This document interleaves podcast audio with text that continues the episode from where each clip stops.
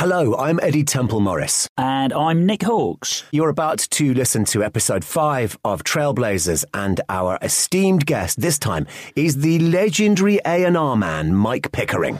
Uh, Mike Pickering, tremendous artist as well, M People. He's Yes. got such a lot of amazing stuff, so many amazing stories to talk about. But before we get started, uh, the usual little reminder it's you just get a taster of the music that was significant on Mike's journey here. So if you want to hear the tracks in full, and believe you me, you should, head over to Deezer.com uh, and there's a bunch of playlists that Eddie and I have put together and some special stuff from our guests there also. This episode really highlights for me how rich this format is and how, how much I love the fact that it shines a light on some characters that you think you don't know, hmm. but actually, you know, a lot of people listening to this will have interfaced with Mike in so many ways. You know, he, you, you might think, oh, Mike Pickering, oh, he was just the tall guy in M People. But my gosh, he signed Kasabian, he signed Calvin Harris, he signed the Happy Mondays. You know, this guy is woven into the fabric of dance music culture. And with that in mind, let us begin. Deezer. Originals. Trailblazers. Mike Pickering. Welcome, dear friends, to another episode of Trailblazers. My name is Eddie Temple Morris, and by my side, as ever, XL and Positiva Records founder Nick Halkes. Together, each time we light a warm and friendly fire and invite another dance music legend like Nick to chat to us by the fireside to talk about the cultural fires they started and to play some of the tunes that soundtrack their fascinating lives. This week's fire starter, if you will, is Mike Pickering, celebrated resident of the Hacienda, founder of Deconstruction Records, the tall one out of M People, and current A&R to Calvin Harris and Kasabian. Mike, welcome to Trailblazers. I thought you Trailblazers. were going to say the good looking one. well, tall and good looking are interchangeable, Mike. So lovely to see you. And, and yeah, you too. as I light the fire, um, I'll hand over to uh, to my colleague Nick to fire the first question at you. Excellent. So Don't, don't use firelighters. No, we won't. No, we no. won't. Thank you. Thanks for coming to join us. Yeah, pleasure, Brilliant. pleasure. To, brilliant to have you in. Um, and uh, yeah, as Eddie said, you've had a you've had a, such a lot of success both as an artist and uh, and as a behind the scenes person guiding other artists. So. First question: What advice would you give to someone who's sat out there now? They're listening to this and they want to be the next Calvin Harris. What, what should they be doing? Well, if they want to be the next Calvin Harris, uh, writing songs Right. or writing tracks and believing in that track and not listening to what anyone tells you, listen to your heart. Um, because, you know, you'll speak, you, well, you might speak to lots of A&R men and lots of people like that. They don't have a clue what's going to be a hit. they go with their heart as well. They Yes. should go with. I, I've always gone with my heart, Yes. um, and Of course, things are more data driven now. So, Yes. it's, is it viewed? Do you think it's a bit old fashioned? Yeah, just trust your gut. Well, you know, I know that A and R departments have young young people sat at desks uh, analysing data, and that's fine. I'm sure there are artists that you would sign when you saw, you know, that they got lots of streams because they were played on, I don't know, Beats or this or that Yeah. or this Yeah. blog or. That's fine. I think that that is a, that's a part of it that you can't really um, ignore. Hmm. But I also think that they will never leave the art of A and R in to have someone with good ears who goes, "That's great." Yeah, I and, and you know, that. lots about timing. yes, You know, I. Mean, when I when I sang Calvin. A lot of people thought he was like a novelty act at first because I mean, you know, the, the first songs were like "I Like All the Girls" and Yeah. Acceptable in the Acceptable in the 80s, yeah. Yeah, yeah. But he, he did have a lot of great songs, and and I, I signed him at a time when. To be honest, it was like the second wave of um, Britpop was coming to an end, Hmm. and it was saturated. And, and and I remember I was at BMG at the time before it merged with Sony, and they were all sa- salivating over this band called Joe Lean and the Jing Jang Jongs, and I thought, oh man, this is really poor. You know what I mean? Yeah, I remember And that. I, and I heard Calvin, and it was Yeah. like a breath of fresh air in the middle of all this just. Yeah. Britpop dirge really by the, by the time it had got there and and that worked because he actually by the time it got to um, the beginning of the second album Hmm. I'm Not Alone which was like a kind of an early '90s rave record. Yes. everyone was like, "Oh wow, this is great! And this, I need this. This is a change." So I always think the stars have got to align as well. Yeah. there's a lot of luck involved, um, but um, yeah, I think you've got those things really. Just just do what you do. So, so and also, I'd yeah. say don't don't give up your day job. a, lo- a, lo- a lot of them these days, a lot of the young kids these days, you think, right, I, I want this, I need money to. C-" I I mean, when we were in bands and when we were artists, and when, you know, I d- well, I DJed to to pay my Yeah, way, um, yeah. but you know, and I remember like bands have signed that when they sign the thing, the, the the contract, and get their advance, and you know they're about to go out tour and make an album, they go right, I better go and quit my job now. Hmm. You know, um, I think that's quite important. Yeah. teaches you.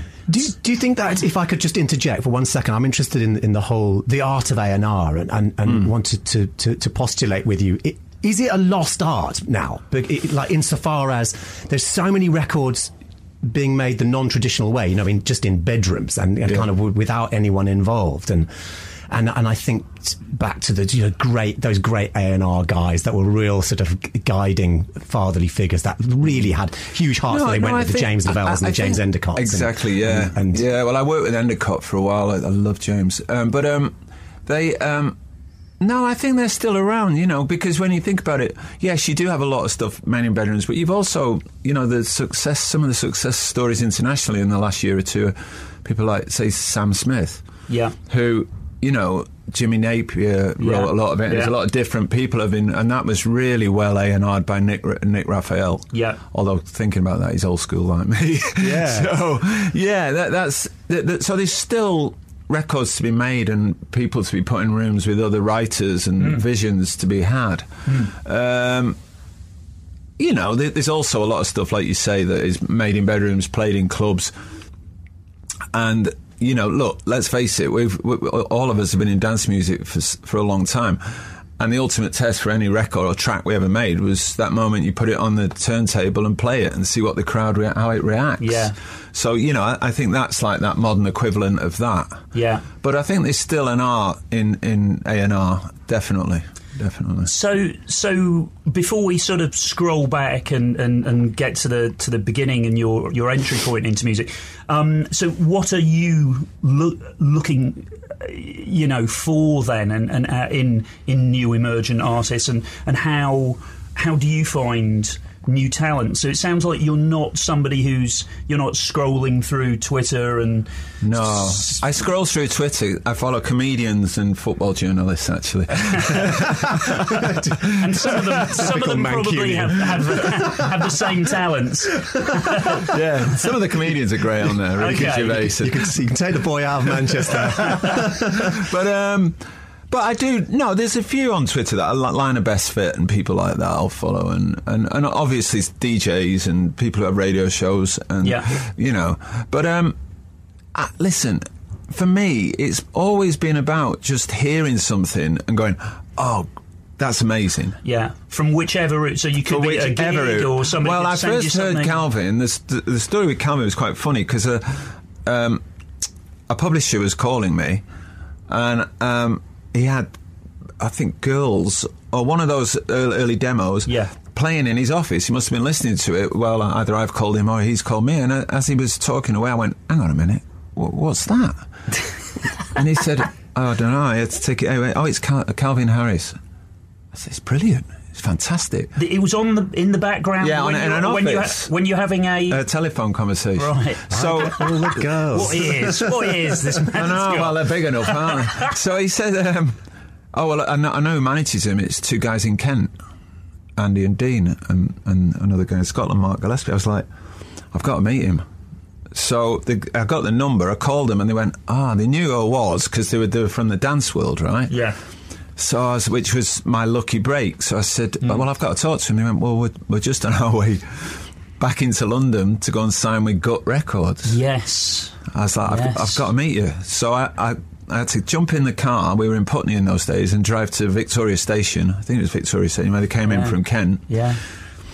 And then when I met him outside Costa Coffee on Victoria Station and had 25 minutes with Calvin. Yeah. And, uh, and, and then went, so look, make, your make your own mind up. And um, then they phoned me a bit later and went, yeah, we want to sign with you. Amazing. So I was like, great. Unfortunately, I, I've, I met the guy uh, from Go- uh, IMS a couple of years ago, and I didn't know what to say. It's like- he was great as well. He went.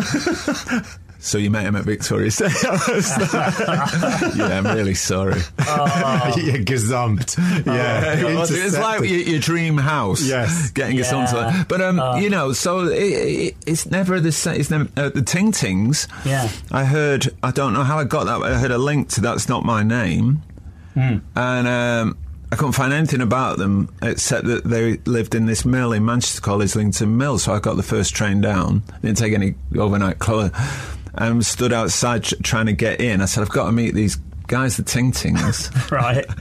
and in the end, Jules from the Ting Tings came out and he went, Who wants to meet the Ting Tings? No one knows who we are. And I went, I don't, know, Mike Pickering. And he went, Oh, I know who you are. Yeah. And we went drinking for the day. And that was another one. And that was another one.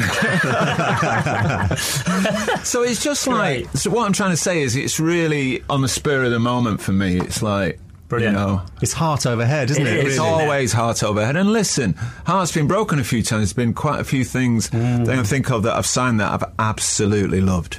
That you know, uh, you know, I was studying as Morrissey said, you stand in front of a bus for, but yeah. they've not made it. And it's sometimes it's timing. I signed this band from Norway called Lorraine, who were three guys, and it was like kind of electronic, beautiful pop music, a bit like Depeche Mode. And uh, it just didn't happen. And then they kind of went back to Norway, and and you know were dropped by the record company. And about a y- twelve months later, um, the Killers put out Human when they went all electronic, and we were all like.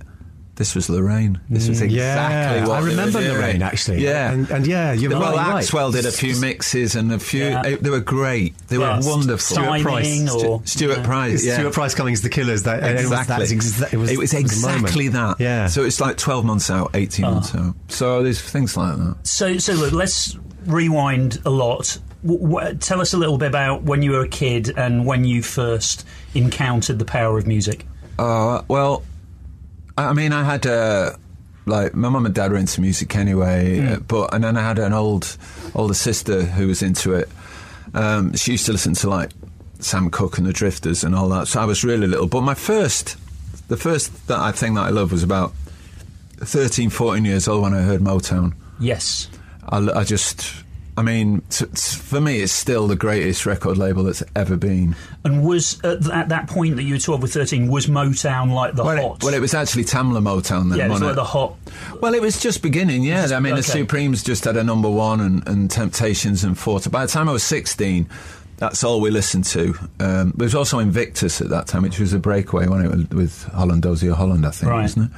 And I had Chairman of the Board and Freda Payne and, and all those kind of records. But um, And I remember we used to go to um, the Odeon on Oxford Road in Manchester, and they used to have three or four Motown acts um, of an of a Saturday evening over Hmm. a, a period, which was quite amazing because I remember seeing Stevie Wonder and Temptations, Four Tops, Super. when you were like 13, Six- 16 between fourteen and sixteen. Okay. because I was too young to get into the Twisted Wheel. I had um, Ah. an older kind of half cousin, Phil Saxe, who actually took over from me at Factory Right. and was the first manager of Happy Mondays who brought Happy Mondays to me. Right, we'll talk about that later. So that's, yeah. that was a kind of a family thing. yeah, yeah, yeah.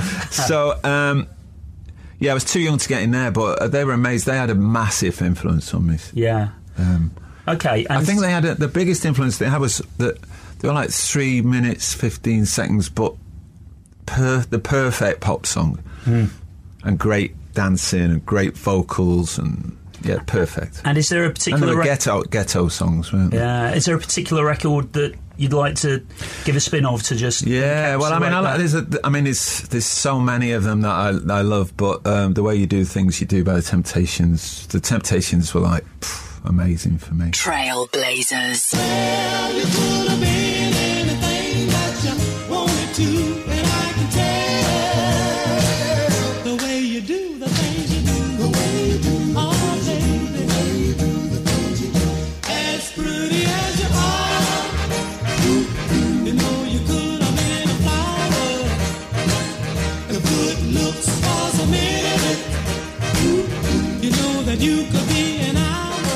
We're with Mike Pickering on the Trailblazers, and you, you were talking about uh, your sort of pivotal first records, and, and you talk about great musicianship and great vocals. Were you? I listened to a record And like that. great and I- lyrics. I- yeah, and I, I hear the band. You know, I, Yeah. just recently watched that uh, the document, the Wrecking Crew documentary, which is amazing. just so brilliant. And you, you're oft, I'm, I'm all about the unsung heroes, and Yeah. I hear a record like that, uh, like the, the, the way Well, you do. well, it was all about the writers, wasn't it? Yeah, The artists were the vehicles. so, so did you were you listening to that record ju- just purely, you know, just loving it on face value, or did you actually think, you know what, I think I might want to do this? No, no, not in those days because you was just I was like living in a city Manchester, and you weren't, you weren't, and I, I'm also um, Catholic, Catholic schooling. You weren't taught that you could do anything like that. you had no self esteem. Yeah. but um, It didn't crop up on careers day. I'd like to be an A&R man and a, Pop star and a box, DJ. No. Do you want to be a priest? No. Well, you're getting nowhere.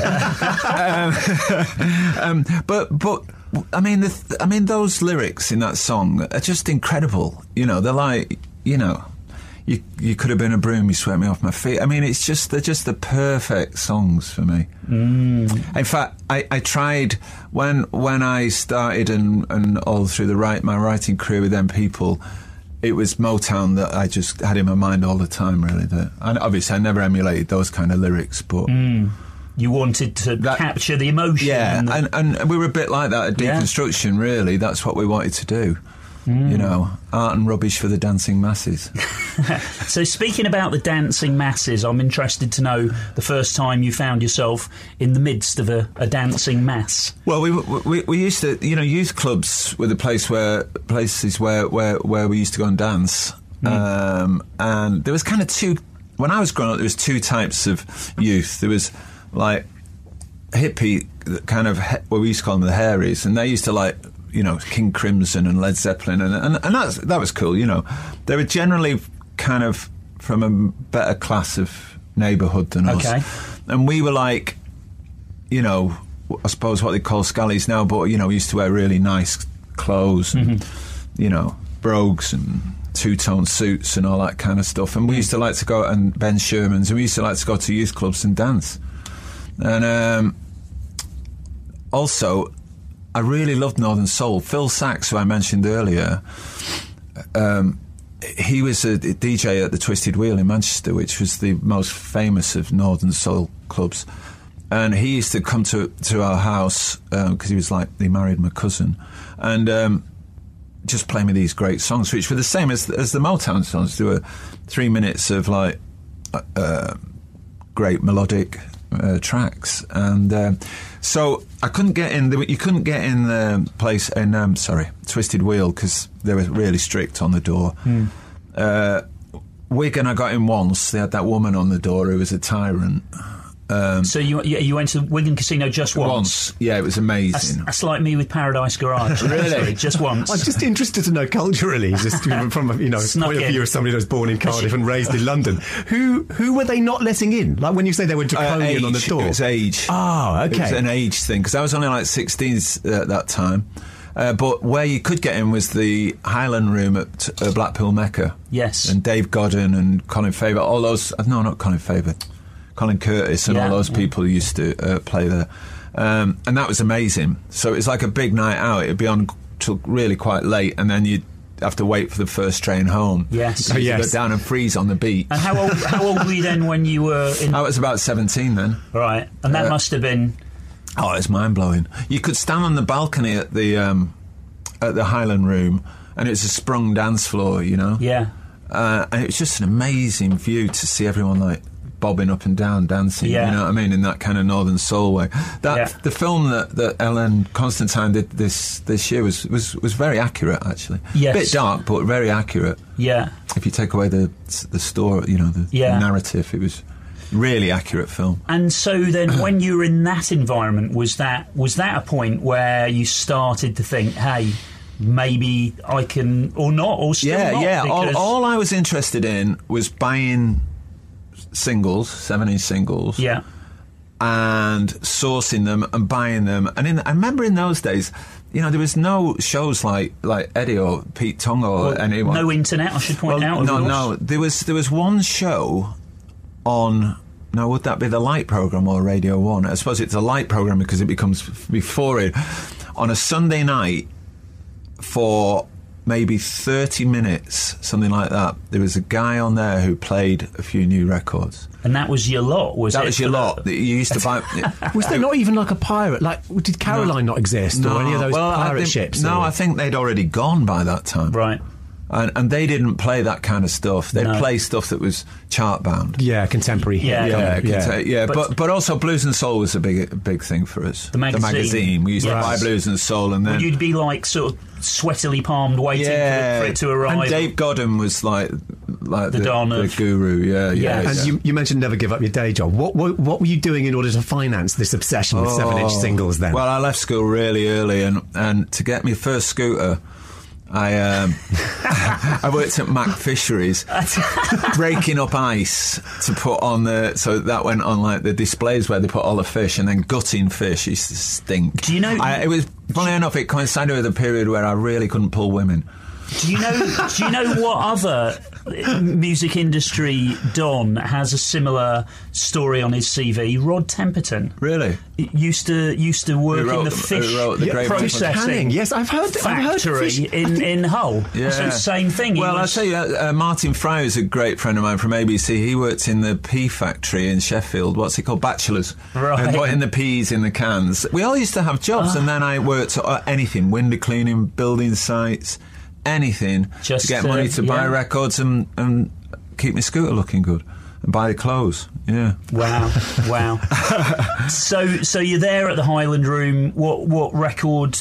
Well, I remember you used to have those plastic, uh, like record boxes. Yes. So we, there, we, there was a lot of house parties in those days, Yeah. uh, and it was almost a given that me and my friend Nick Chambers would just be walking. So we'd be in the corner and we'd be putting the records on and dancing Did you, you- 'cause you consider had more than yourself? because we had more than Yeah. anyone. Did, yeah. did you consider yourself a DJ at that point? well, you didn't Or- or really did know you what just- DJ in those days. Yeah, not really. You no. were just the was- person who happened to have the teams. yeah, it wasn't a Yeah, thing. I was DJ ju- wasn't a thing, was it? No, it was it just wasn't a you had more records than I anybody else, so you would put them on. It's Plus- just simple. Plus, I of- could be Mathematics, I, yeah. I was the one who could be bothered bringing them to the party. Okay, so you yeah, know. hence, so yeah, so yeah. I obviously was totally into that. Yeah. yeah, yeah. So uh, that's amazing that you, you were a DJ even before DJing existed. you were just the man that puts on the records at a party. Sounds like it should be the record player at the front of the Flintstones. Wilma, go and like, spin us, play us a record from from that era, Mike. What- well, what- I mean, there's a lot. I mean, I ripped off a few friend people actually, but but um, I think they'll be grey out on the floor. He's like the classic of that era. Trailblazers, Mike Pickering. I'm really on tonight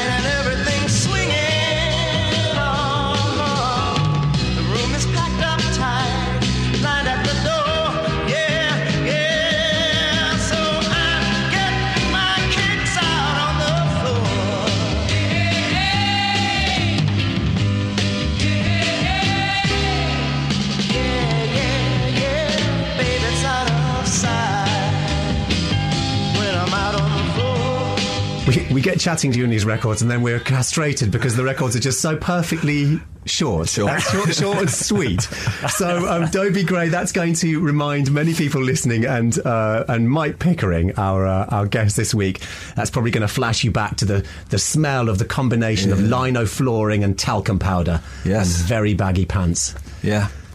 Talcum powder, especially. That was a weird one, wasn't it? Well, this is all something that happened to you, to other people. It never happened to me, so it's really it's lovely getting you know your your window into that. We, we know that you were the man with the records, but were you a dancer as well? I or loved were you more I- of an observer? I love dancing, but I mean, not not the old backflips and Nah. the splits. No, I, I, I, I couldn't do any of that. okay. Um, but I but I did like do the northern skip.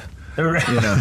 okay. Skips but not splits. Yes. Yeah, can't split, won't Yeah. split. No, no, no, So, no. well, so Nick talked about you being uh, an observer, uh, or, or, or and sometimes a participator, Yeah. and, uh, and uh, a very enthusiastic one. So, what was your entry point into actually being a participant um, in music? What was the what was was there a tipping point for you when you thought, yeah, you know, I, I can do this, or Yeah. I want to be I want to be involved in Well, up till like mid seventies, I suppose, or early seventies. I'm, I'm not really good on years, but I, I only really listened to to black music. I wasn't. I, there was nothing that interested me outside of black music until David Bowie. Right. And then I heard David Bowie, all of it, and we all went, "Oh wow, oh wow, there's something special about this guy." And it was so rebellious, and you know, it, it, it was, he was dressed like a uh, what we dressed like a girl, you know, and and and, um, and and it just blew me away. Yeah. you know, so I really got into him. Yeah. Uh, and through him got into Lou Reed, and through Lou Reed got into Velvet Underground and the sound of Detroit, uh, you know, MC5, all that kind of stuff, um, and did quite a bit of catching up on, you know, Wayne Kramer and uh, you, you know all that kind of stuff. Um, but then, of course, that led up to 1977 and punk, and that completely changed the way that I thought and everyone thought because mates were picking up guitars, learning three chords and forming bands. So you know, it was just all you needed. It was amazing, and uh, people were finally standing up and like John Lydon and going. These are real boring guys who's, you know, because you'd get prog rock before that, guys that do 30 minute guitar solos, and Yes. you just stand there thinking, well, I, haven't, I, haven't, I have no connection with that whatsoever, you know. Um, So, so that changed everything. And And, Manchester and London were the epicenters of it. really. right. And so, the, how and how did that change you? Um, it changed me because it was I, I was able to kind of be in, in, in the scene and be part of it. And um, Were you in a, a band? Punk uh. I had a you? no, I, I- but um, I, I managed a band for a bit called Fireplace, and we did we released one track. brilliant. I know. We released one track on this colle- man, uh, Band on the Wall collective album. Okay. So I cut my teeth there. But then Martin Fry um, from ABC and myself, um, who I, I grew up with Martin, we, we um, you know, fanzines were really big then. Um, um, Ju- we- just checking. So, were you mates as kids? yeah, yeah, yeah. You well, no, from from about ABC? 14, yeah. Because he was Sheffield. No, he was from Manchester, but he went to university in Sheffield. Ah, I see. Right. Okay. He defected. Okay. Um, so, um, so we. And you're still mates with him, though. yeah, yeah, we, we cycled together. Um, Okay. But he, he um, we we set up a magazine called uh, Modern Drugs, and uh, and I did the first ever uh, Joy Division um, review in it. Really? Wow. Okay. And some years before, I'd met Rob Gretton, who was manager of Joy Division. Um, at Man, at Man City away game, we were both Man City fans, and we were being chased by skinheads at a Nottingham Forest game. Um, and we ended up hiding in, in a bush in this old woman's garden. And it, when they'd You into music? Yeah. when we'd gone, he just went Rob Gretton, Wythenshawe, and I went Mike Pickering, Stockport. and it was the beginning of a very, very, very, very long, beautiful friendship. It's like a scene out of This Is England. Isn't it? Oh yeah, It it, was. it is. And um, and um, he saw it, and I, I, I, I was just following this band around because I'd I'd been going to the Electric Circus, which you know there was the Pistols, Ramones, Clash, Jam, and supporting the Ramones. That was amazing because one night supporting the Ramones, this band came on. They're all wearing the singer was wearing a Fred Perry shirt, and they sang "Take Me to the River," Al Green, and I was like, these are amazing. It was the Talking Heads. Oh wow! Right. You know, just one of their first gigs in a little club. Wow, Great. that's Uh, uh, fantastic! What And, a you know, moment! stuff- yeah, television, all those kind of bands. Yeah. So, you know, you could go out all week in Manchester and just see great bands. And um, and you were there at exactly the right, Right time. I'm so jealous because I'm, I'm. I'm a little bit younger than you, and so and I Yeah. so I missed all that. You know, I came it- into post punk. It was an incredible, incredible time. Martin and I went to everything. But Rob, I saw Rob because he was DJing at Rafters, and he went, "I read that thing in that fanzine. It's great. You should hang around with us more." And and uh, and so that you know, I was, became part of Factory. Uh, and uh, the whole family, and Did- and, so and I, I moved in with Rob. Um, so we, we, you know, we lived in this house in Chorlton, and You, all you through say, everything happening. You, you say you became part of Factory, but you, you what? Did, you didn't have a job description. You just No. started turning up. no one had a job they, description of Factory. The, the little And then you just kept turning up until they. Yeah, well, no, I, I did everything. I mean, I used to. Rob couldn't drive, and he bought a car, so I used to drive that to gigs and. You used to roadie Joy Division. not, not really. No. I used to roadie Rob, which Right. meant driving him to gigs and skinning up for him. Right. To be, Okay. but to be really brutally. yeah. Okay. But yeah, I was kind of part. It's almost like I was part of the Joy Division and New Order because of that. Right. Uh, and and also, you know, um, but then in 1980, I think it was, when the scene, the punk scene started telling off, I went to Holland. Uh, because I don't know some from somebody from Manchester was said you can get jobs here, just like washing up in restaurants and all that. So I went out there, and I started a band there called Quando Quango. Yes. Oh yeah. Yeah. So Oh, Christ, that was you. yeah, and and at that time there, it was really weird. Rotterdam was like this magnet for like, you know, there was Tuxedo Moon, James White and the Blacks, uh, Arto Lindsay and DNA. Oh, God, yes. All those American no wave acts. were- Arto were- Lindsay. They were rocking up to Rotterdam and staying there. So this guy said to me, right, there's this disused waterworks, and there's these people who've squatted the water tower there, and you can have the hall. It's called Hall Halfia Hall Four. If you, you know, you lads want to get it together. So we spent about two weeks scraping pigeon shit off it because it was derelict. Uh, the guys there built a stage for us. We had a generator, and we started putting on nights. Um, I, I that was when I really started DJing properly because I was the DJ there, and we had. We- I did wonderful posters advertising it, silk screen posters. Rotterdam must dance, and, and I, through contacts, I got like the second New Order gig after Ian died, and uh, Captain Beefheart, and the Human first Human League gig after they split into Heaven Seventeen and the Human. You know, like just Right. we, we had like factory nights on there, everything. So um, you were you were a, a I formed- promoter, and, uh, promoter, DJ, everything. There was Yeah. about ten, and I formed Quando Quango with Yes. a Dutch girl. And uh, when New Order played, Rob Gretton said, "You've got to come home." I was like, "Why? It's great." you know, what I mean? no, you've got to come home because I want to open a club. Uh, and I was like, "Oh, all right." And um, I was thinking about it, and then you used to have to have a stamp in your passport in those days. Yes. Yeah. Even if you, you know, and uh, they threw me out. I thought, well, my mind's made up now. Right. Yeah, So you- because because they want because the council it was a long story, but they Yeah. basically we'd made this place successful, and the council wanted to take it over.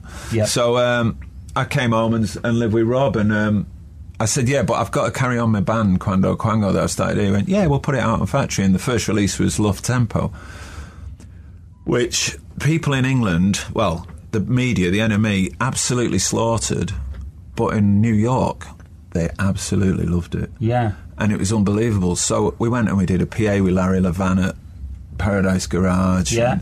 Went to the Fun House and the Roxy and Danceteria. And Your first trip to America was first trip to America Okay. completely blew my mind. Right. And this was the beginning of how of Chicago house music. Well, in right? New York house, New- too, yeah. you know, uh, it was electro was really big then.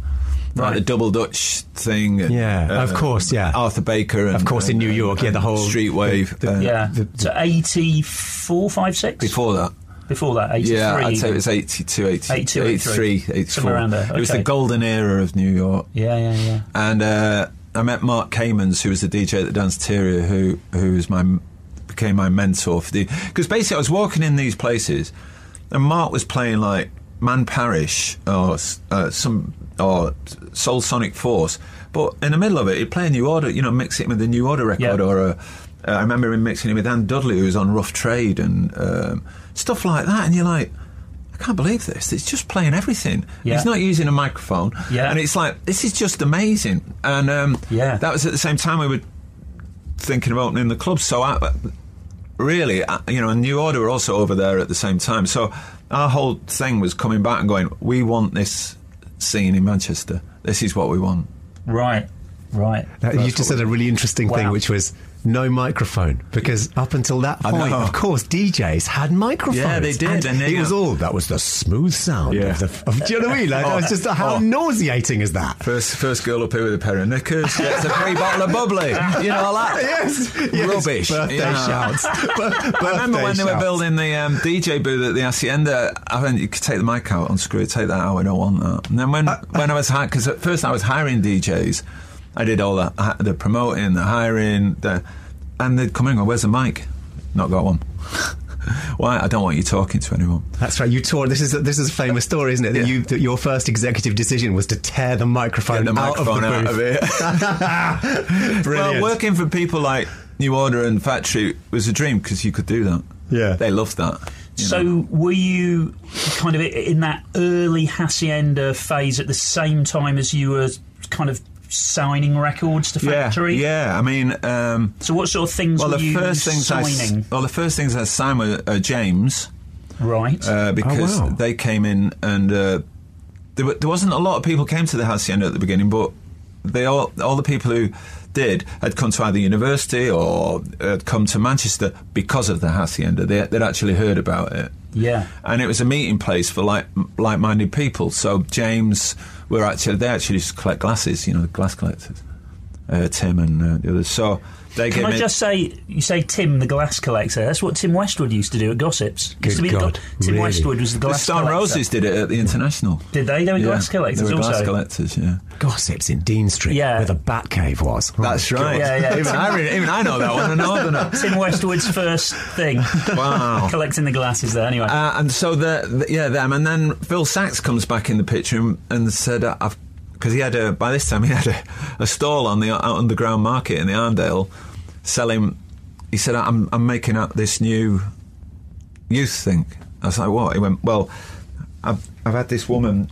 If I bought all these jeans, I've had this one make them into like certain type of flair and baggy jumpers and goatee beards. And he was basically the beginning of like Scallies and, hmm. and Baldricks and all Yeah. that. He said, and there's these lads hanging around, they've got this music, see what you think of it. And I played this cassette, and I was like, it's brilliant. So we went to see them, and they hardly had any equipment and everything. It was in a club, uh, like a pub in Salford, dead rough. yeah. I was like, they're brilliant. I love them. You know, and um, so I signed them. I remember going to Tony, Tony Wilson, and going, yeah, there's this band, uh, Collie Happy Mondays. He went, darling, if you like them, sign them. I said, don't you want to see them? He went, Rob will see them.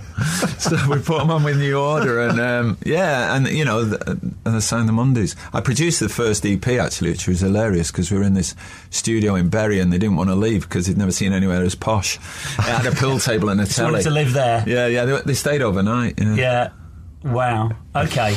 Look, let's let's hear a bit of music from the Happy Mondays then. So, uh, we'll, what Well, I mean, there's a few things. You know, Step On is obviously famous, um, and you know, the, the the the sound of Paul Oakenfold and Steve Osborne, what they did to them was massive. Yeah. But I think Hallelujah has just got something special about those times. Yeah. So, hallelujah. Trailblazers.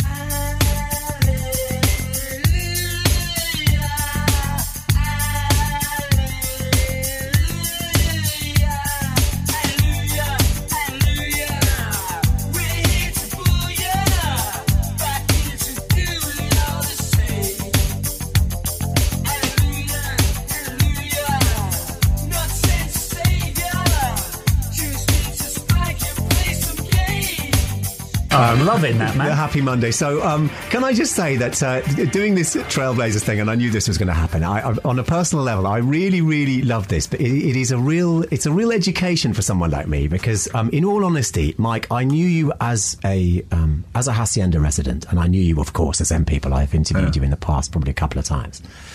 But I had no idea that, for example, you had, you know, you were Calvin Harris's A and R guy and, and and Kasabian's A and R guy, and that you'd that you'd sign the Happy Mondays and that you'd form Quango Quango. You know, you're such a. This is what this thing, this whole show is about. It's the unsung heroes, and it's it's a real education into the actual trailblazer. So I'm really as you probably gathered, I'm shy.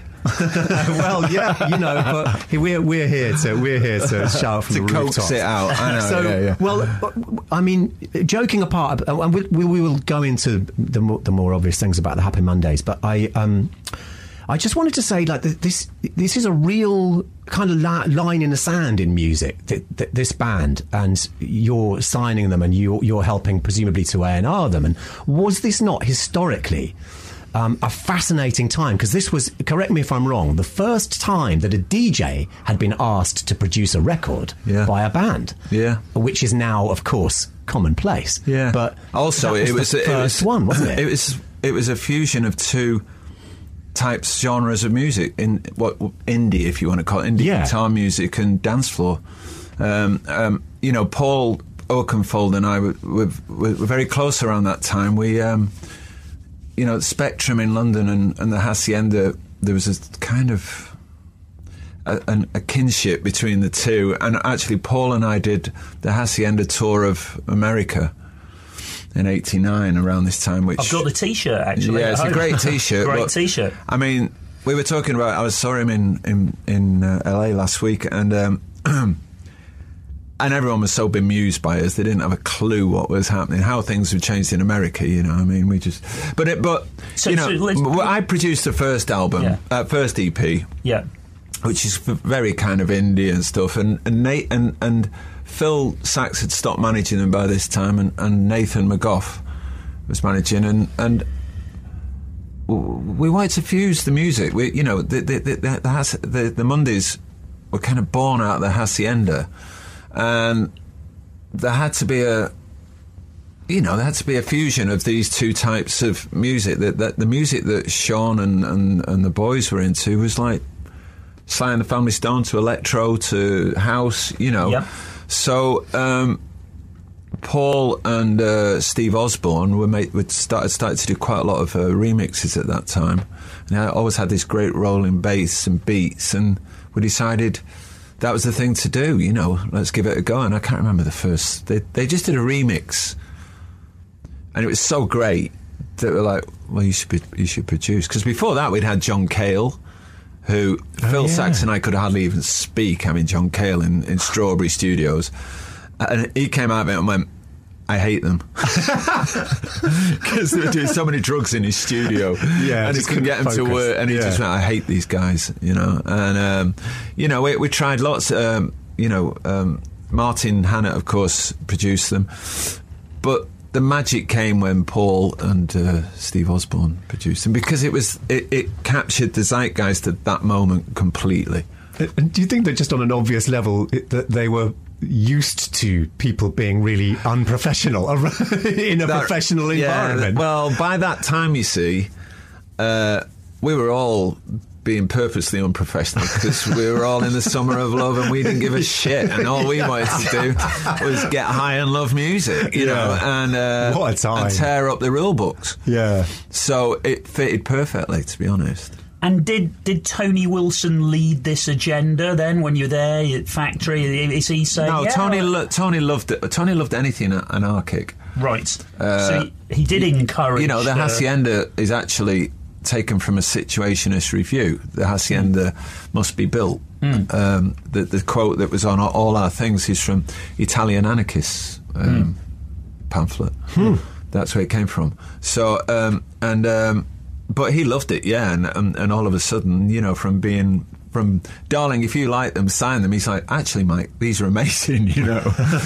and uh, then, of course, the whole Manchester thing came through the media, uh, which was very strange for us because you know we were just getting invaded every weekend.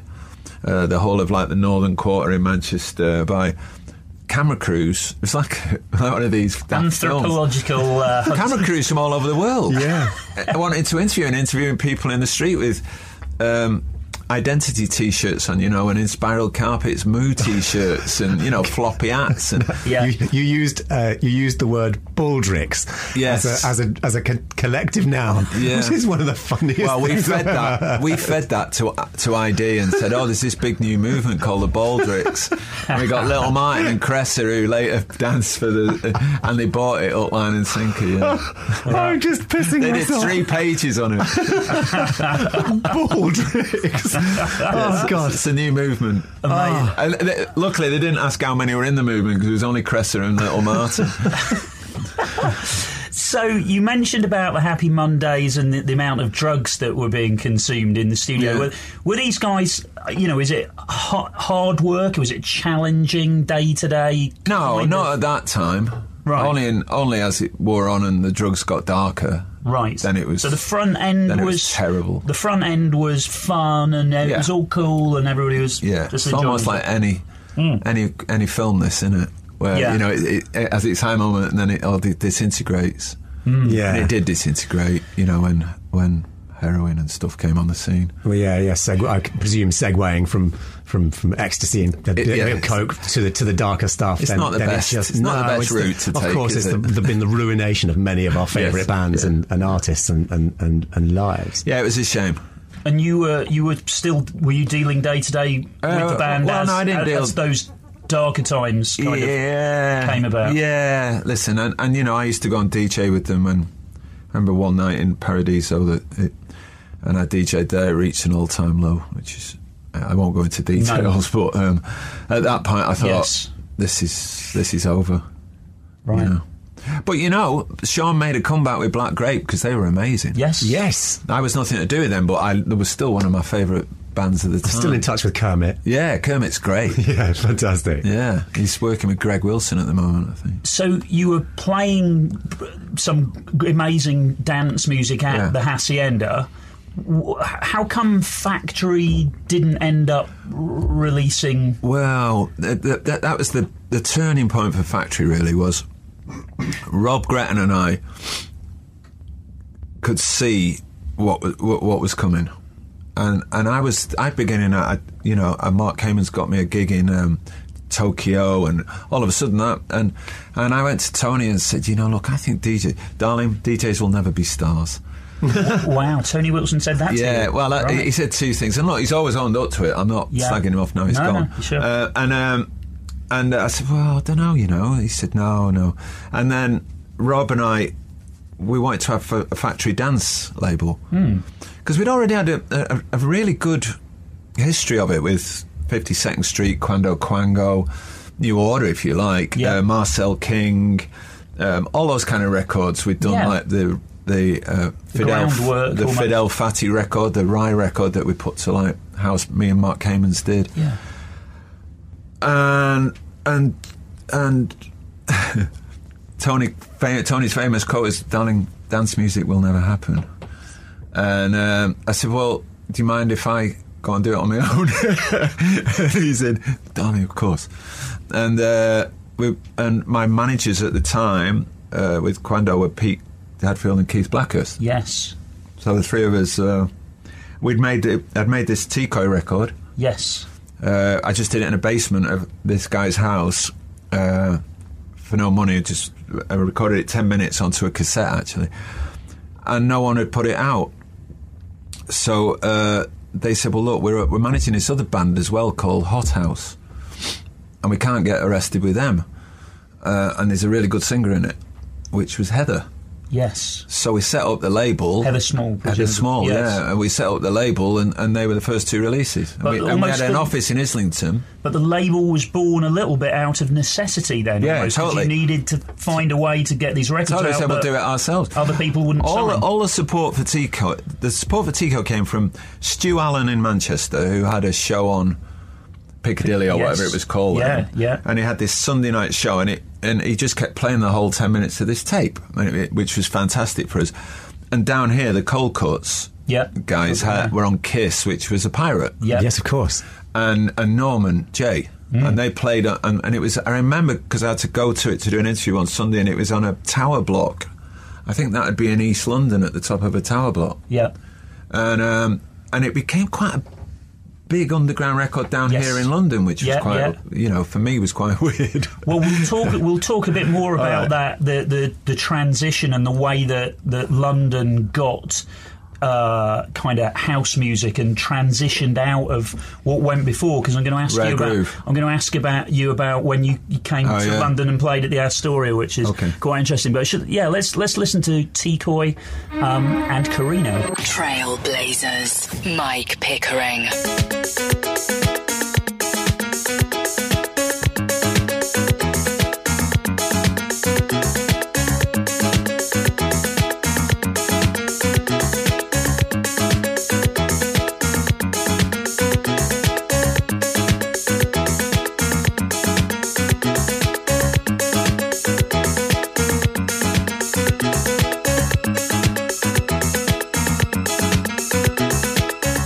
T-Coy and Carino on Trailblazers, and uh, we're with Mike Pickering, and so this is this is the first deconstruction record, right? yeah, that's it. Yeah, um, we we only we only pressed a thousand, and. Um, we, we put them in like a you know brown paper bag that you used to get like from the shops and Yeah. had T-Coy Carino written on, which is now a collector's piece, I would imagine.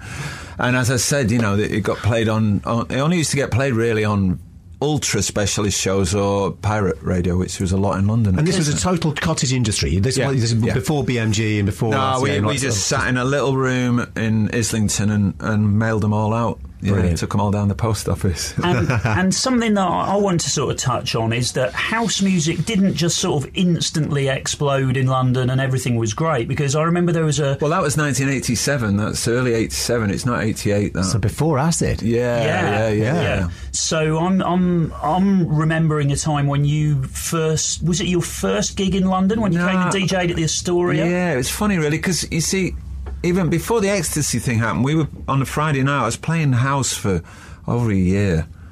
It started with stuff like that kind of was a slightly New York based, like Jump Back, Dar Braxton, but then you get stuff like Colonel Abrams and Yep. JM Silk and Chicago stuff. Yeah. And a lot of the guys that were coming to the Haci- uh, kids that were coming to the Hacienda who, who used to be into acid um, acid house, Northern Soul, Yes. were really digging it because it was four to the floor again. Yeah. Obviously, it wasn't three minutes. they needed a bit more stamina. But um, so we were already playing all that stuff, and it was really going down well. And, and yeah, the, the incident you're talking about, there's a guy who had a club in London, uh, Simon Golf, called Fever, which was a great club. And he was my um, my boss Right. at my first proper entry point into the industry. So Secret Promotions, and I think that was when we met. Yeah, that's right. we worked on the North compilation. North album, compilation, yeah. So Simon, yes, and did Simon Simon got you down to play Well, Astoria? he, he, we, we, you know, Simon was one of the first person from London who saw what was happening at the house, and he suggested that we did a, a swap.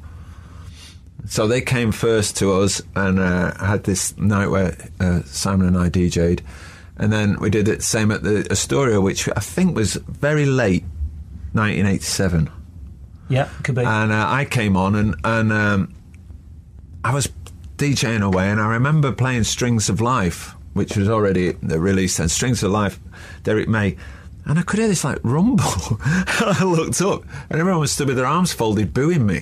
Whoa! Uh, and I was like, "Oh, oh!" And then this this guy slipped me this. Uh, note, you know, people. You remember people used to slip you notes with requests yeah. because I should explain in London at that time, um, Rare Groove was king. yeah, So Ray it was a lot slower and funkier, and, and you know, and and, um, and he put, he put, why are you playing this? I wish I'd have kept it.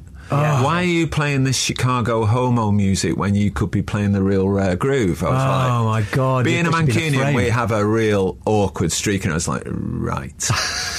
Up went the BPM, on went all the house I could find, and I literally emptied the place. And then roll on to June, so six months later, Nicky Holloway said, I've got this night at the Astoria called The Trip. And I played the same, more or less the same records with people absolutely swinging from the rafters. But go back to that moment. This is an interesting uh, moment. When you, and you say that you literally cleared the floor. Yeah, But I cleared the bet club. you, I bet you, there was one or two people in there that that that might have just gone, oh my god, and they were just like alone on the dance floor, they're just going, like- thank you. I, I remember when I first played drum and bass in Ibiza. I was the first person to ever play drum and bass in Ibiza, and and I pretty it? much cleared the manumission main room, but but there was a a phalanx of people left there that were doing Islamic kowtows to Wow. me and just going, thank you, thank you so much. I don't know what this is. I remember this Spanish guy going, I don't know what this is, but it's brilliant. Thank you so much. There must have been. No, I- you know what? I don't somebody think there was. really, you actually literally. I think I made cleared it. I think I made it out the back door. Yeah, at the Astoria. Yeah. And that that's the kind of thing that people sometimes don't realise. They they think, oh, just house music comes along and it exploded and everything great. But there was a, you know, there was a Oh yeah, there was a good yeah. where, yeah, What like- exploded it in the rest of the country, and London included, was ecstasy. Hmm. That's what changed it all.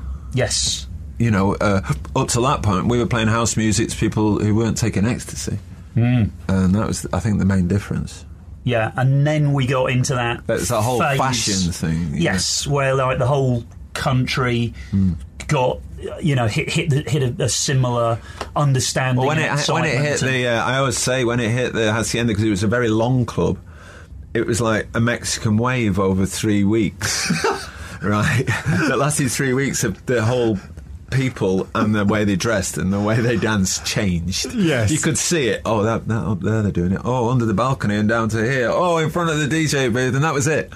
Bar takings went down. Bartings went down, little fish, big fish, The noise cardboard went box up, went yeah. up. Yeah. Amazing. yeah. No. It, yeah. Wow. So so the deconstruction then is up it's rolling. Yeah, we you're, start- you're playing all these amazing records at Well, Hacienda. what was happening was I was playing these records.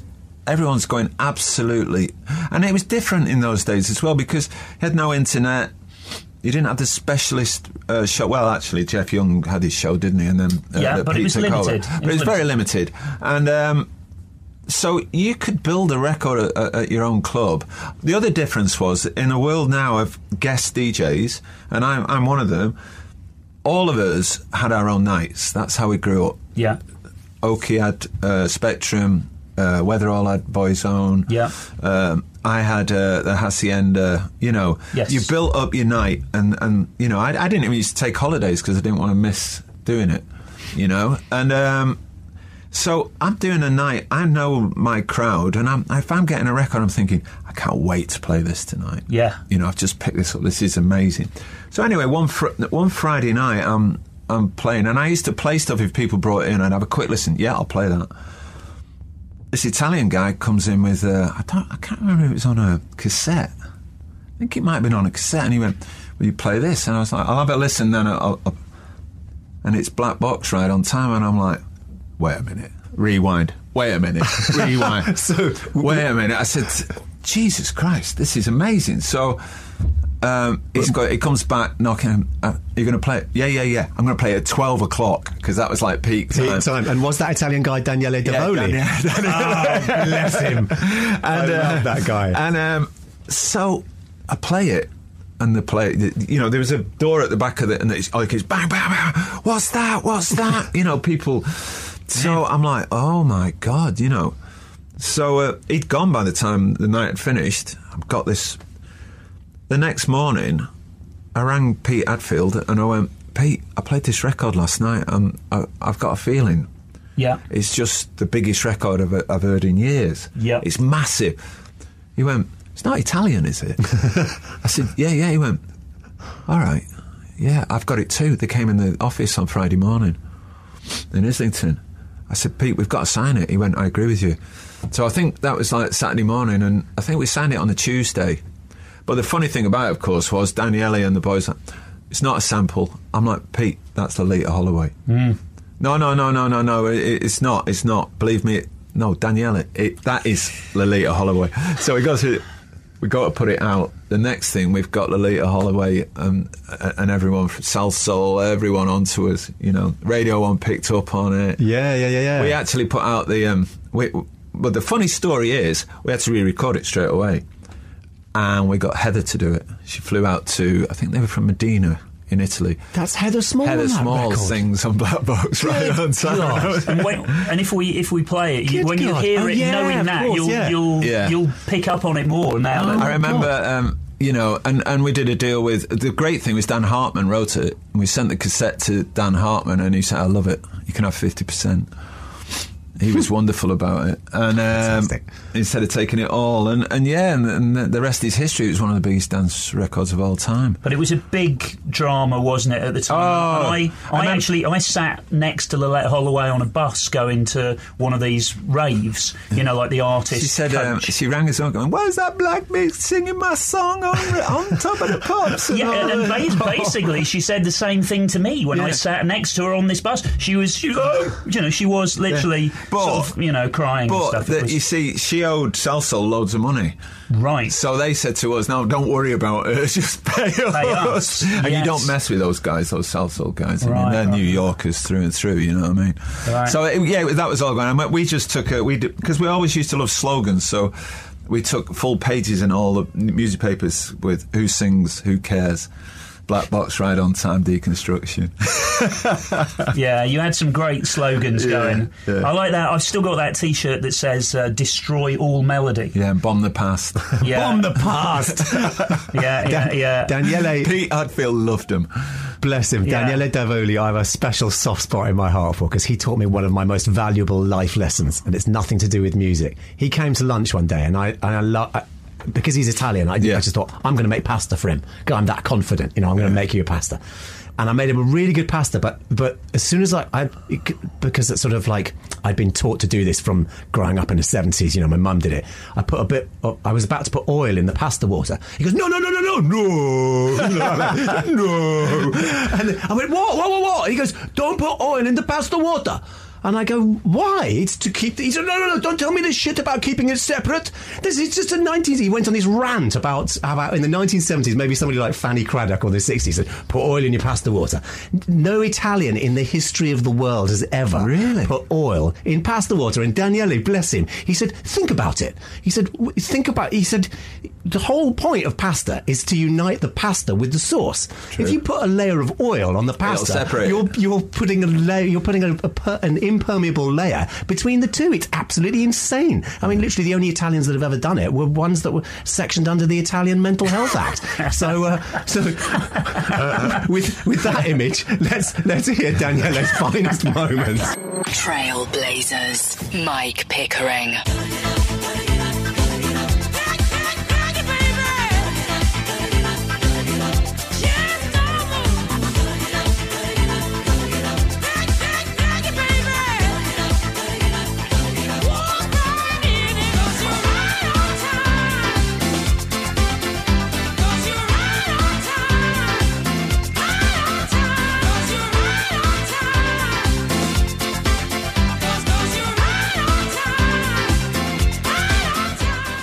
Want to hear more of the music? Don't forget, you can listen to the tracks in full by heading over to Deezer.com. Where you'll also find special Trailblazers playlists. Deezer. Originals. Trailblazers. So uh, I guess this is our entry point into M People now. I- I- Yeah. Um, this is uh, so you were you were you were involved, but then there was a way for you to get even deeper involved, which is to actually be a to actually be well, a at the time, I was doing um, lots and lots, loads of remixes, and Graham Park and I was like uh, become my uh, DJ partner at the Hacienda. We were doing loads, but it was kind of a bit soul destroying because you'd get I don't know some record, and you'd pr- probably take a couple of pieces of the the vocal, a tiny little bit, and then do do a, a whole new dance track, and I was like. It's kind of, and you, you handed it in, never heard back from the record company. No, no thanks. And at this time, I was writing songs. I began to write. I thought I can write songs. I can do it. And I'd done a couple of demos. Funnily enough, I did this demo in Stockport in Strawberry, and I had um, Lisa Stansfield and and uh, what what were they called Blue Zone, which was the brass section, uh, doing backing vocals and everything. And Lisa said to me, "Yeah, "These are really good songs. You should write songs." You know, because I've, I've been so into tracks. Yes. And Pete, uh, Pete Hadfield heard me. He said, "Yeah, w- we should do something here." By this time, we'd signed Deconstruction to. Uh, well, not we hadn't signed it to it, but we'd. We'd yeah, we'd signed to uh, RCA BMG. Yeah. Had a load more hits. Yeah, we'd had probably. loads. We'd had K-Klass, K-Klass, uh. Enjoy. Yeah, Enjoy, one of the other early you rave had, acts. you had Kylie at one point. I remember. Felix. Yeah, Felix, Felix, great. Don't You Want- yeah. Uh, Kylie Minogue. Yeah, although that was kind. Later. Yeah, that That's was a bit later. yeah. yeah. Um, yeah, we had loads of hits, hit after hit uh, for a year or two, a couple of years, and, and of course all the Italian stuff. We had loads of Italian Yes. uh, hits, um, and um, I can't remember what. so Pete, yeah, Pete was heard. Oh yeah, so so people so he said, "Well, why don't you do like um, an album a bit like Jazzy did with Soul II Soul, where you have different vocalists and different." Right. I was like, "Yeah, great, I'd love to do that," but I'd seen Heather Hmm. Sing uh, with Hot House. They actually supported Barry White at the Albert Hall, and I went with Martin Fry again. Martin pops up, and, and I was going, "That girl's amazing," but she was she had so much stage fright that she was just looking at the floor. It is a tough place to play, to be honest. I said, I don't care. Her voice is amazing. And I remember we went out one night with Pete and Keith, and I said to her, "I want to. write- I've got some songs I want to write for you." She was like, "Yeah, great," because they were. I think they weren't getting on, and uh, and I wrote "How Can I Love You More," and got her to do the vocal on it. Did you write that on your own? Or yeah, I wrote it on my own. I used to write everything. Um, melody and lyric. along. Just Yeah. both, and both would melody and lyric come at the same time, or would you have like a melody in your head and then later you'd fit a lyric to For it? For that, or- I had the melody, the words, because the words were always really important to me, and then I had this riff that uh, is from an old Bruce Springsteen track, a slow Bruce Springsteen track, which I can't remember. which- I think it's oh. "Racing in the Street." Da, da, da, da, da. Hmm.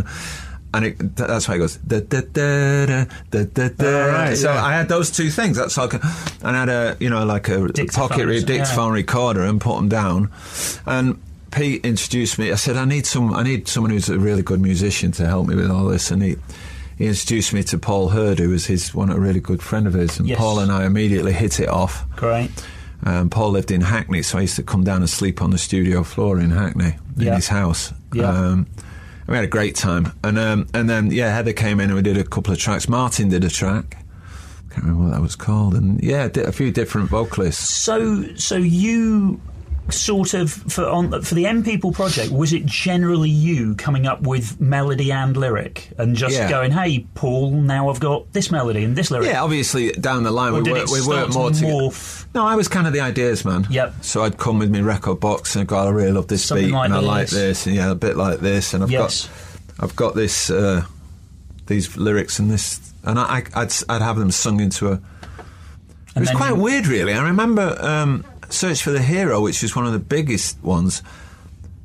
I the the the chorus, I had it sang whole, lyrically too, into this dictaphone, and uh, the verses there were just. There was just twice as many lines as the. And Paul was like, "You know what? It's this is absolutely amazing, but there's, there's too many lines. If you take that line out and that line, and it's basically every other line. is what you used. Yeah, so you yeah. edited it down, and Yeah. then it became Yeah, yeah. So yeah, we, um, we were totally self-contained. Right. We, um, um, which was perfect because of my uh, position at deconstruction.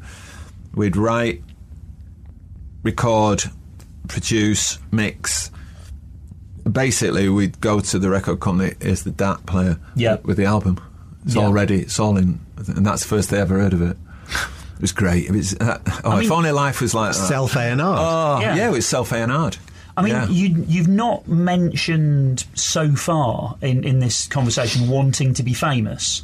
You know, you got well known as a DJ, etc. etc. Was it your? Was it something that you wanted? I, No. I want to be a No, star. not I, want really, to, no. I want to be a pop star. You don't have a big ego, do No, you? I don't think any. You know what? I don't think any of us did. Heather, Heather had terrible stage fright. Right. You used to have to drag her on stage most nights. I'm sure she won't mind me saying that. Yeah. You know, she had hypnotherapy and all that kind of stuff. Yeah. Paul was just. He's so easygoing and he just sort of he just loves music. Right. And I was like, well, I'm, I kind of prefer DJing really, but this is this is all a good laugh. And then and I did both. I used to Yeah. DJ. I mean, you know, the early gigs did the Hacienda and Renaissance in Mansfield, so we were part of that scene. We were loved in that scene. Yes. Um, and then all of a sudden, it started really taking off, and I was like, "This is great. I really love playing live." And I, you know, I obviously used to play live with Quando Quango and stuff, but I was like, "This is great," and the crowds were really amazing. Yeah. And then I had a bit of a quest where I was like, dance music is so looked down on. I mean, I remember when we won the Mercury Prize, the Ferrari over us winning the Mercury Prize was quite amazing because the, the, the, the, the media, especially the broadsheet media, I remember Caitlin Moran having a real go at us the next day in the paper because they seemed to think it was the property of like indie bands, you hmm. know. And there was still that snobbery against what they d- describe as disco music. You know, Yeah, it was almost yeah. like in America where they burnt all the records in the baseball field. Yes. You know what I mean? It was still like that. And I thought, I want to take this to arenas and stadiums if possible. And that, so that was my quest. That's interesting, you know, because that almost parallels the point where you were getting handed the note, Hmm. and you and it was somebody going like, "Oh, you shouldn't be playing house here," and you're like, "I'm going to play more house," and then that's a that's a sort of update. It's like that- going, you shouldn't be winning awards. I'm going to win shitloads. I think you'll find that's a Mancunian trait. but um, so that was yeah, that's what it was, and um, yeah, it was quite funny, really. You know, into that was like the beginning of the nineties, so we had about ten year, nine, ten years, and I got to the point in two thousand where I thought, I've done it now. I don't, I'm not getting any buzz off this at all, Right. and just walked away. right. Yeah, it was quite weird, and and, and I still believe I have this theory that um, there may be the odd uh, exception, but in all the big writing partnerships and big. They, they have a golden period and then they just they're just okay after that. I mean, even like massive sellers when you think of Elton John, maybe three fantastic albums. Mm-hmm. Bowie's an exception for me always, although he's had some real turkeys. Mm. Jagger and Richards, still Mm-hmm. amazing, but how many albums did they have before? Now they keep putting out albums and they're not great. And Yeah. Mm. There's a, always a golden period.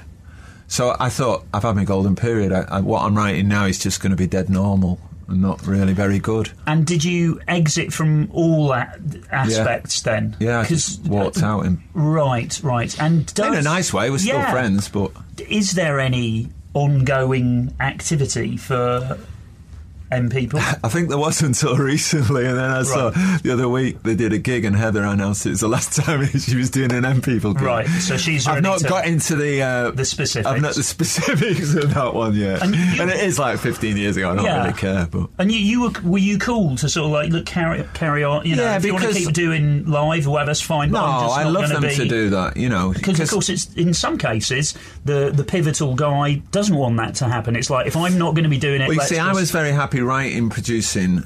I, I'm not a virtuoso musician, so playing live, I played a bit of saxophone badly. yeah. Um, bit of backing vocals badly. Um, and basically had a great time. Yes. But, but that wasn't my my forte. Was not the live shows, even though I was on, I was on them all. That was Heather. Yes. Heather was amazing. yes. My forte was writing and producing and mixing, and that's I was the happiest in the studio. and Yeah. connecting. You know, you're, w- there's a common thread with people that we've met in this show and in, in my life who I respect a lot, and the Goldies and the Lavells and these people. They, they, uh, you're connectors. yeah. And it, it's something that it comes from love and Yeah. and, a, and an open It- it's heart, totally sort true. It of comes from the- embracing of people. Well, James Lavelle, uh, and yeah, de- you know that was what James was all about. Getting a scene so he could connect people. That was that we did it at the Hacienda with like-minded people. Yeah. With the band, uh, you know, it was put it put people together for their lives and their careers. Really. Great. Let, let's hear a, a bit of uh, music from M people. What what have you? Well, I, the, I suppose the first big hit, the real breakthrough, was uh, "How Can I Love You More," which is very close to my my heart because it, it was about my daughter when she was first born. But the great thing about it was that um, Sasha's remix. He actually really uh, remixed "Someday." We did a version of "Someday," Yeah. CeCe Rogers, and he, he remixed that, and it didn't happen. It was a little bit too early, and I was like, "That's one of the best remixes I've ever heard in my life." We're going to put out "How Can I Love You More." I want you to do it exactly, the, and you know what? Sasha's like, "I can't do that. I'm not, I've already." I went, "Please, Sash, please." I begged him. We were like on our knee, "Please do the same for "How Can I Love You More," and he did, and it, you know, it was like top five hit. Trailblazers.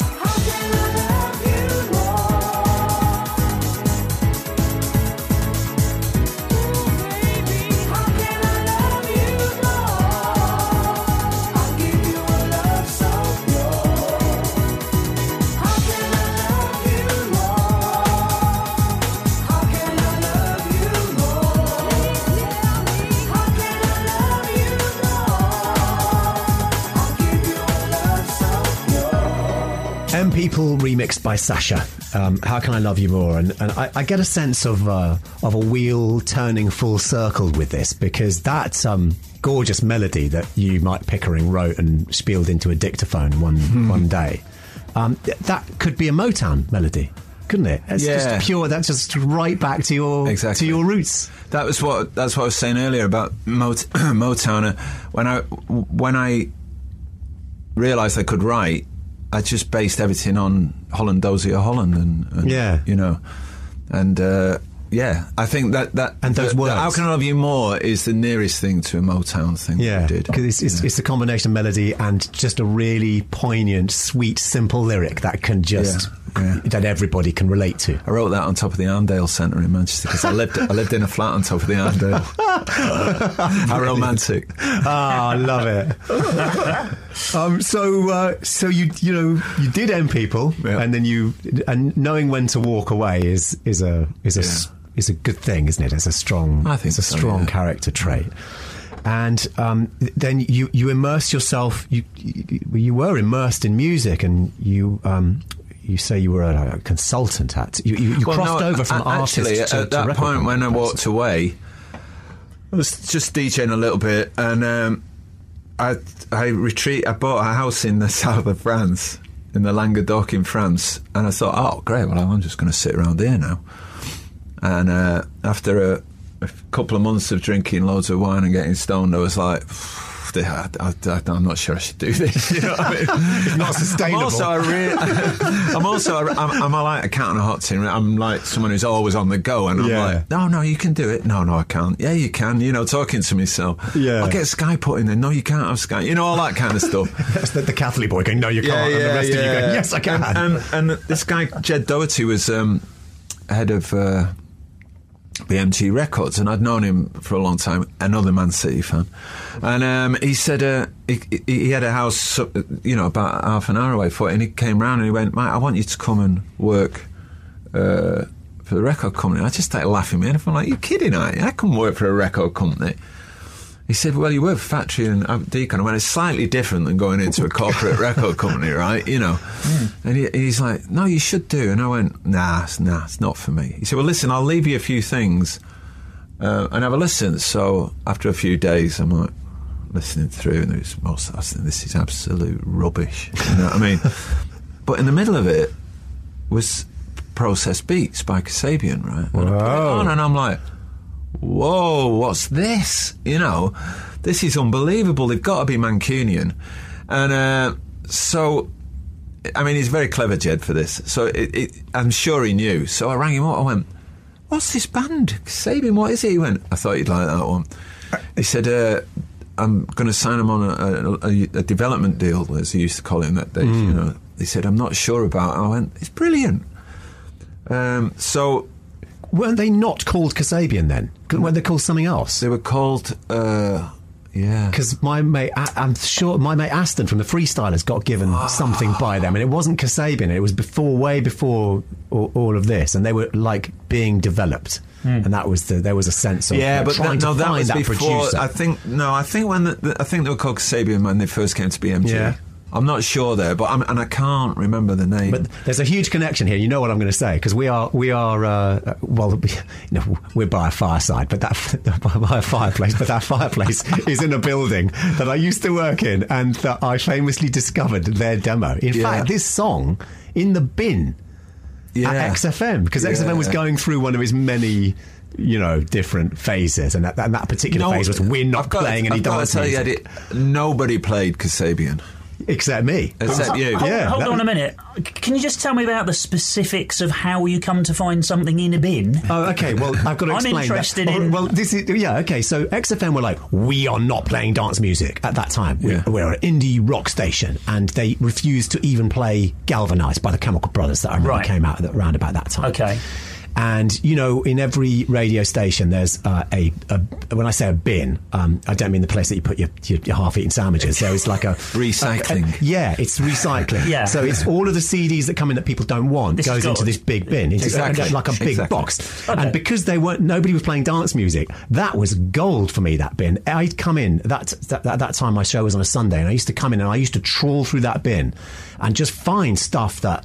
I hadn't been sent by pluggers that I didn't know, or bands that I didn't know, or there'd be demos in there. There'd be, you know, there, there, there'd be lots of big releases from like Universal or whoever I like by pluggers that I hadn't, uh, didn't know that I existed, and I didn't know that they existed. So I would find, I would find quite a lot of good records out of that, Ah, out of that bin. okay. And one day, I found two pieces of white cardboard held together by two white uh, two white right, yeah. rubber bands, and Hmm. just a silver CDR with a handwritten word Kasabian Hmm. on there, and it had process beats Yeah. on it, Uh-huh. and it just totally blew me away because I thought this is.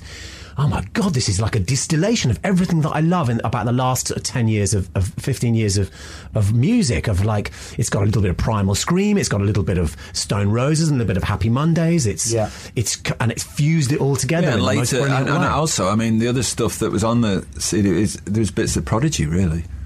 Prodigy, and it was like Prodigy meets rock, like a, a rock band. Yeah. Hmm. yeah, um, yeah. I mean, they couldn't get arrested. No, um, and they- it was all done by it. the movement, which was like the, the fans that were Yeah. built up, wasn't it? That's through, right. uh, and I was text one of messages. them. I was, you know, member number two of something of, of, of the we movement. didn't get played on um, Radio One either. No, didn't get they didn't any get it. play at all. Uh, NME hated them. Yeah, everyone hated them. It was. I was literally just like I, I thought I was going mad. They sold out two uh, Al- Alexandra Palaces in London, and then everyone thought, "Ooh, ooh." we better play these. Yeah, Yeah. yeah. And Well, it that was was it. Clubfoot that they started playing. That was the fifth The re- single. yeah, and then that was re-released, wasn't Uh, it? re-released, 'Cause yeah. That, uh, yeah, I remember squaring up to the then head of music at, at XFM, just going, "What is your problem?" After feeding back to him for a year and a half. Well, Yeah, and, and then when they brilliant. finally did get played by some of the, the those radio stations, Colin Kasabian. yeah, I had It's to go. even worse. I had to go above his head. I had to go. I had an arg- a, a- an audible and visible argument in the in the production office, and then and he said, "Okay, well, maybe I know I, I hate them," and I go, "You've got to separate your personal Yeah, you feelings out of this." yeah, what's it good? I, and and, um, it was just so. And he goes, "Oh, okay, well, maybe I'll play the next one, which was LSF, Lost Souls Forever," Yeah. and um, that came out duly ignored, Ignored, completely yeah. ignored. So I just went above his head to the I boss. love the fact that you know that the time when when I first knew them, they were all living together in this farmhouse in Leicester. yeah, that's right. Yeah. and um, it was so cold that they all slept in the clothes in sleeping bags in the same bed. Uh, oh yeah, huddled around a candle. and uh, you know, word. and Kasabian is actually Linda Kasabian, Yeah. who was Charles Manson's getaway driver. Yeah. nice lads. Trailblazers. Mike Pickering.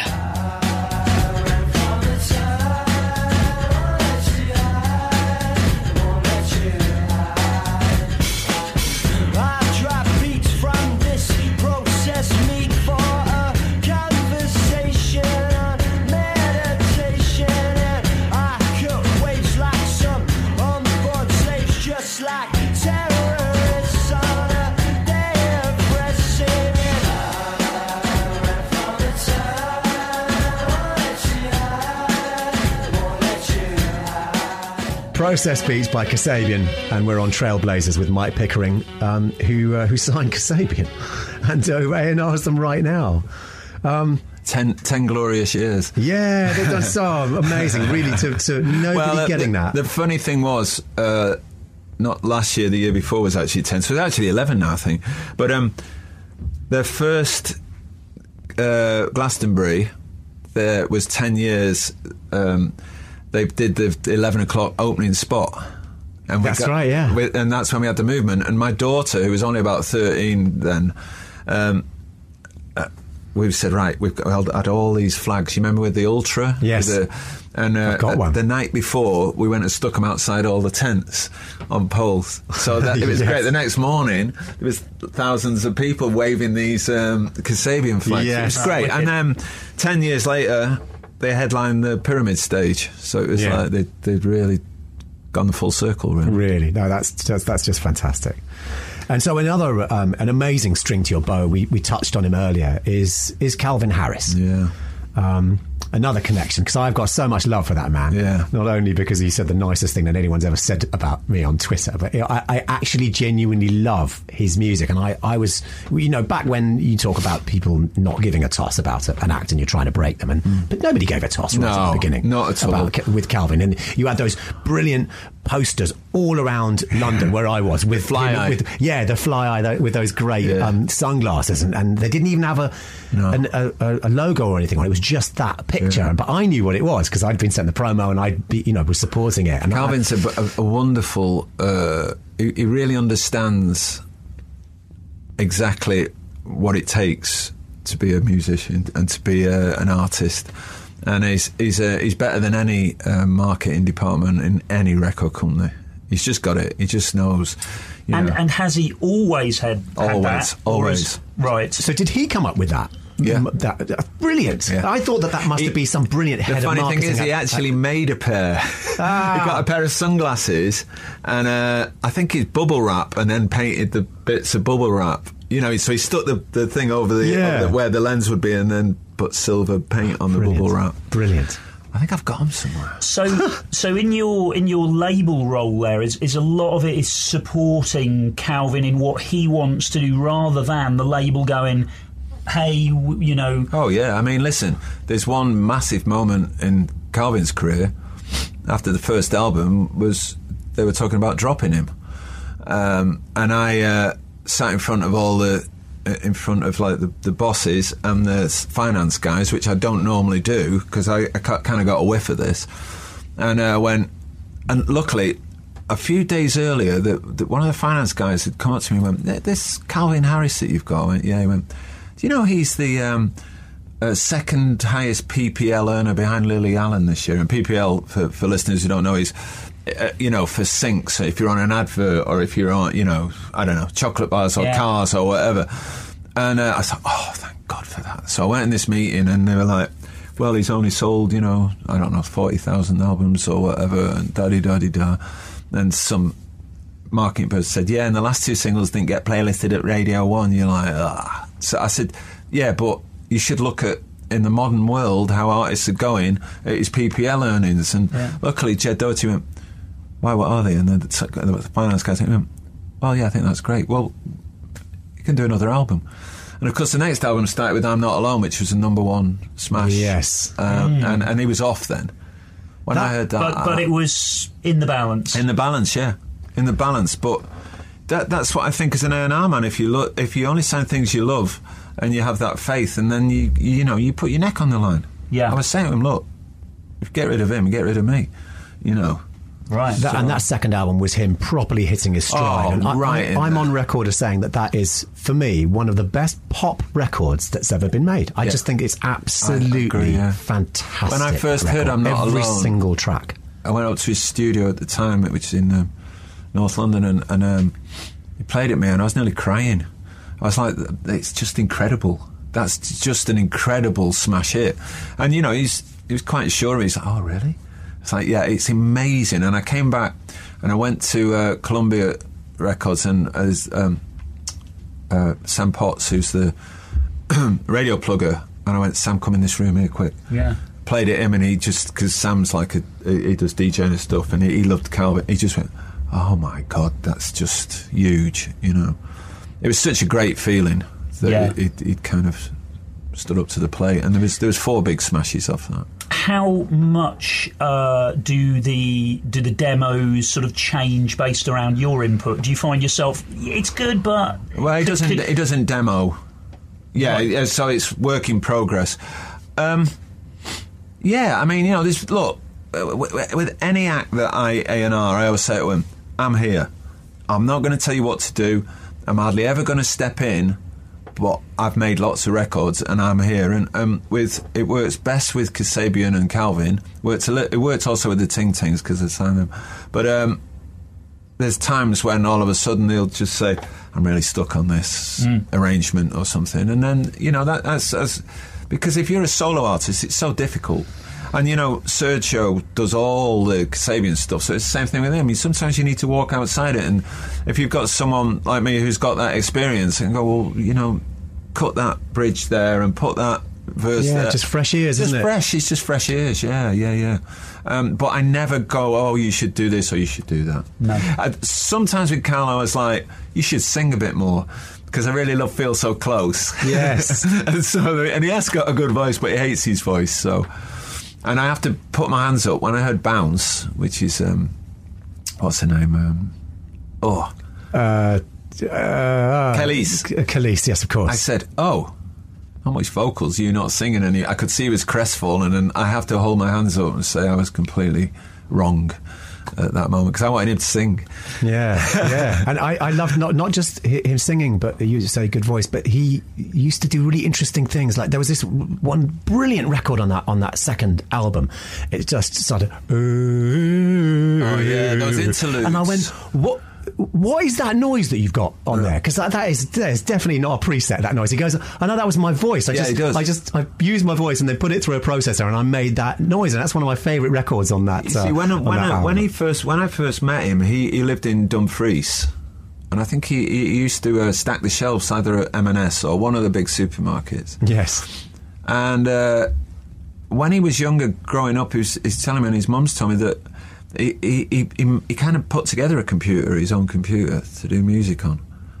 He's a bit of a boffin, like a. Yeah. self-built. Yeah, self-built out of all Thing or something, bits yeah. and stuff like that. So he completely understands sonic, electronic sonic. He just knows the back end because he's built everything it. Yeah. about it. 'cause Yeah. He's built it, and um, yeah, those interludes that he put he, he puts on his albums are amazing. Absolutely amazing. Yeah. Trailblazers. If I see a light flashing, could this mean that I'm coming home?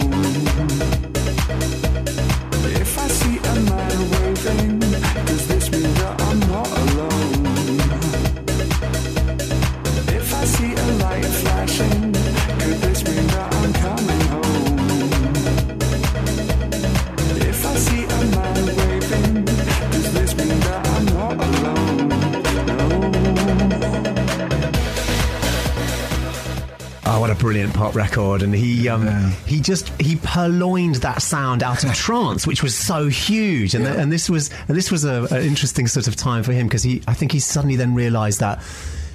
You know, it wasn't being in a in the front man of a band of a big band that was going to be the future for him. Mm. Well, we did a gig the at world. um, the Warehouse Project in Manchester, one of his first ever gigs.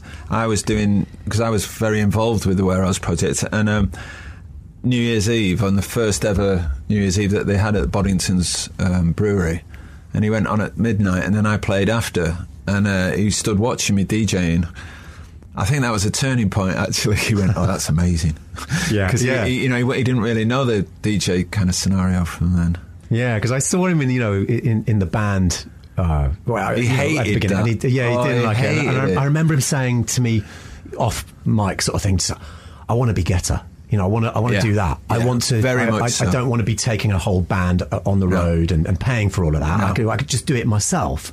And I can be in control of it, not in a control freaky way, but you know, it was Well, very is, yeah. calculated. yeah, was really- it was- They it was mostly very- are, though, aren't they? These very successful artists. Num- number one, I imagine he must have a tremendous work ethic. Yeah, totally. He, he, he's, he's never had a holiday, ever. Right. Wow. And, and but there's Not another like there's, holidays. A, there's, a, there's an artistic parallel with what I was saying earlier about them. It's the Motown thing because didn't he start off as like a a soul like R and B kind of writer? Yeah, he did. And and though the you know that melody that we just heard, He came down another. to London once before and, and tried that, and um, went home with his tail between his legs Yeah. back to Dumfries. yeah, but but, but he was there- very young then, you know.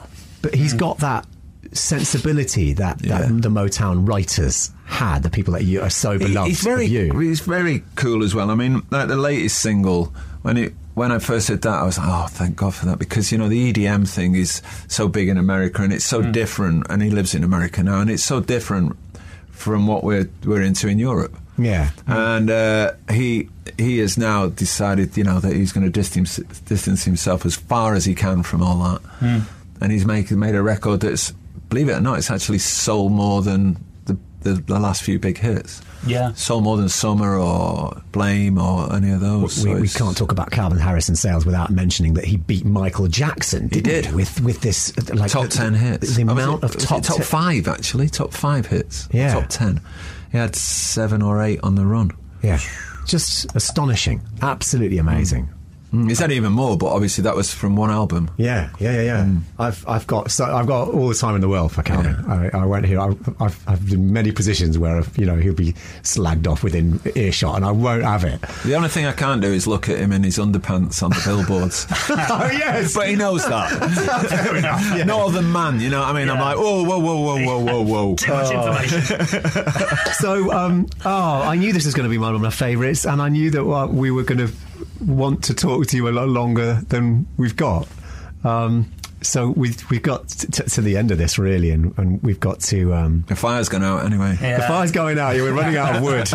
um, so, so it's at this point that I always I ask the same question to uh, to every guest, which is that if aliens landed and wanted and they were malevolent and they, they wanted to raise this planet to the ground for whatever reason to make way for a galactic superhighway and they asked for a, a reason not to do that because it's between us and the moon Yeah.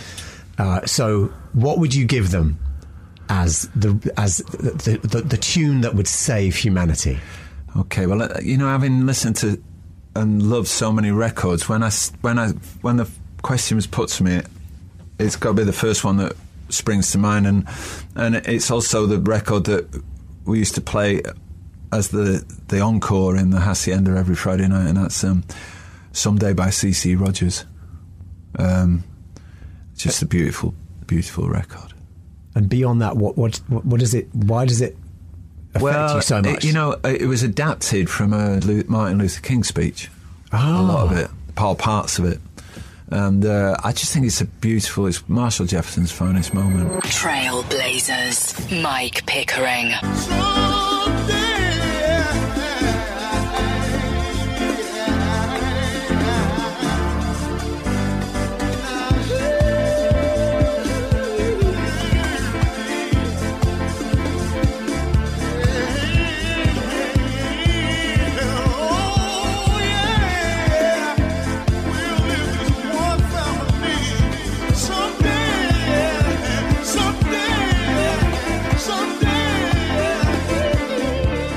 it's our trailblazer Mike Pickering's "One More Tune," the tune to uh, to save humanity.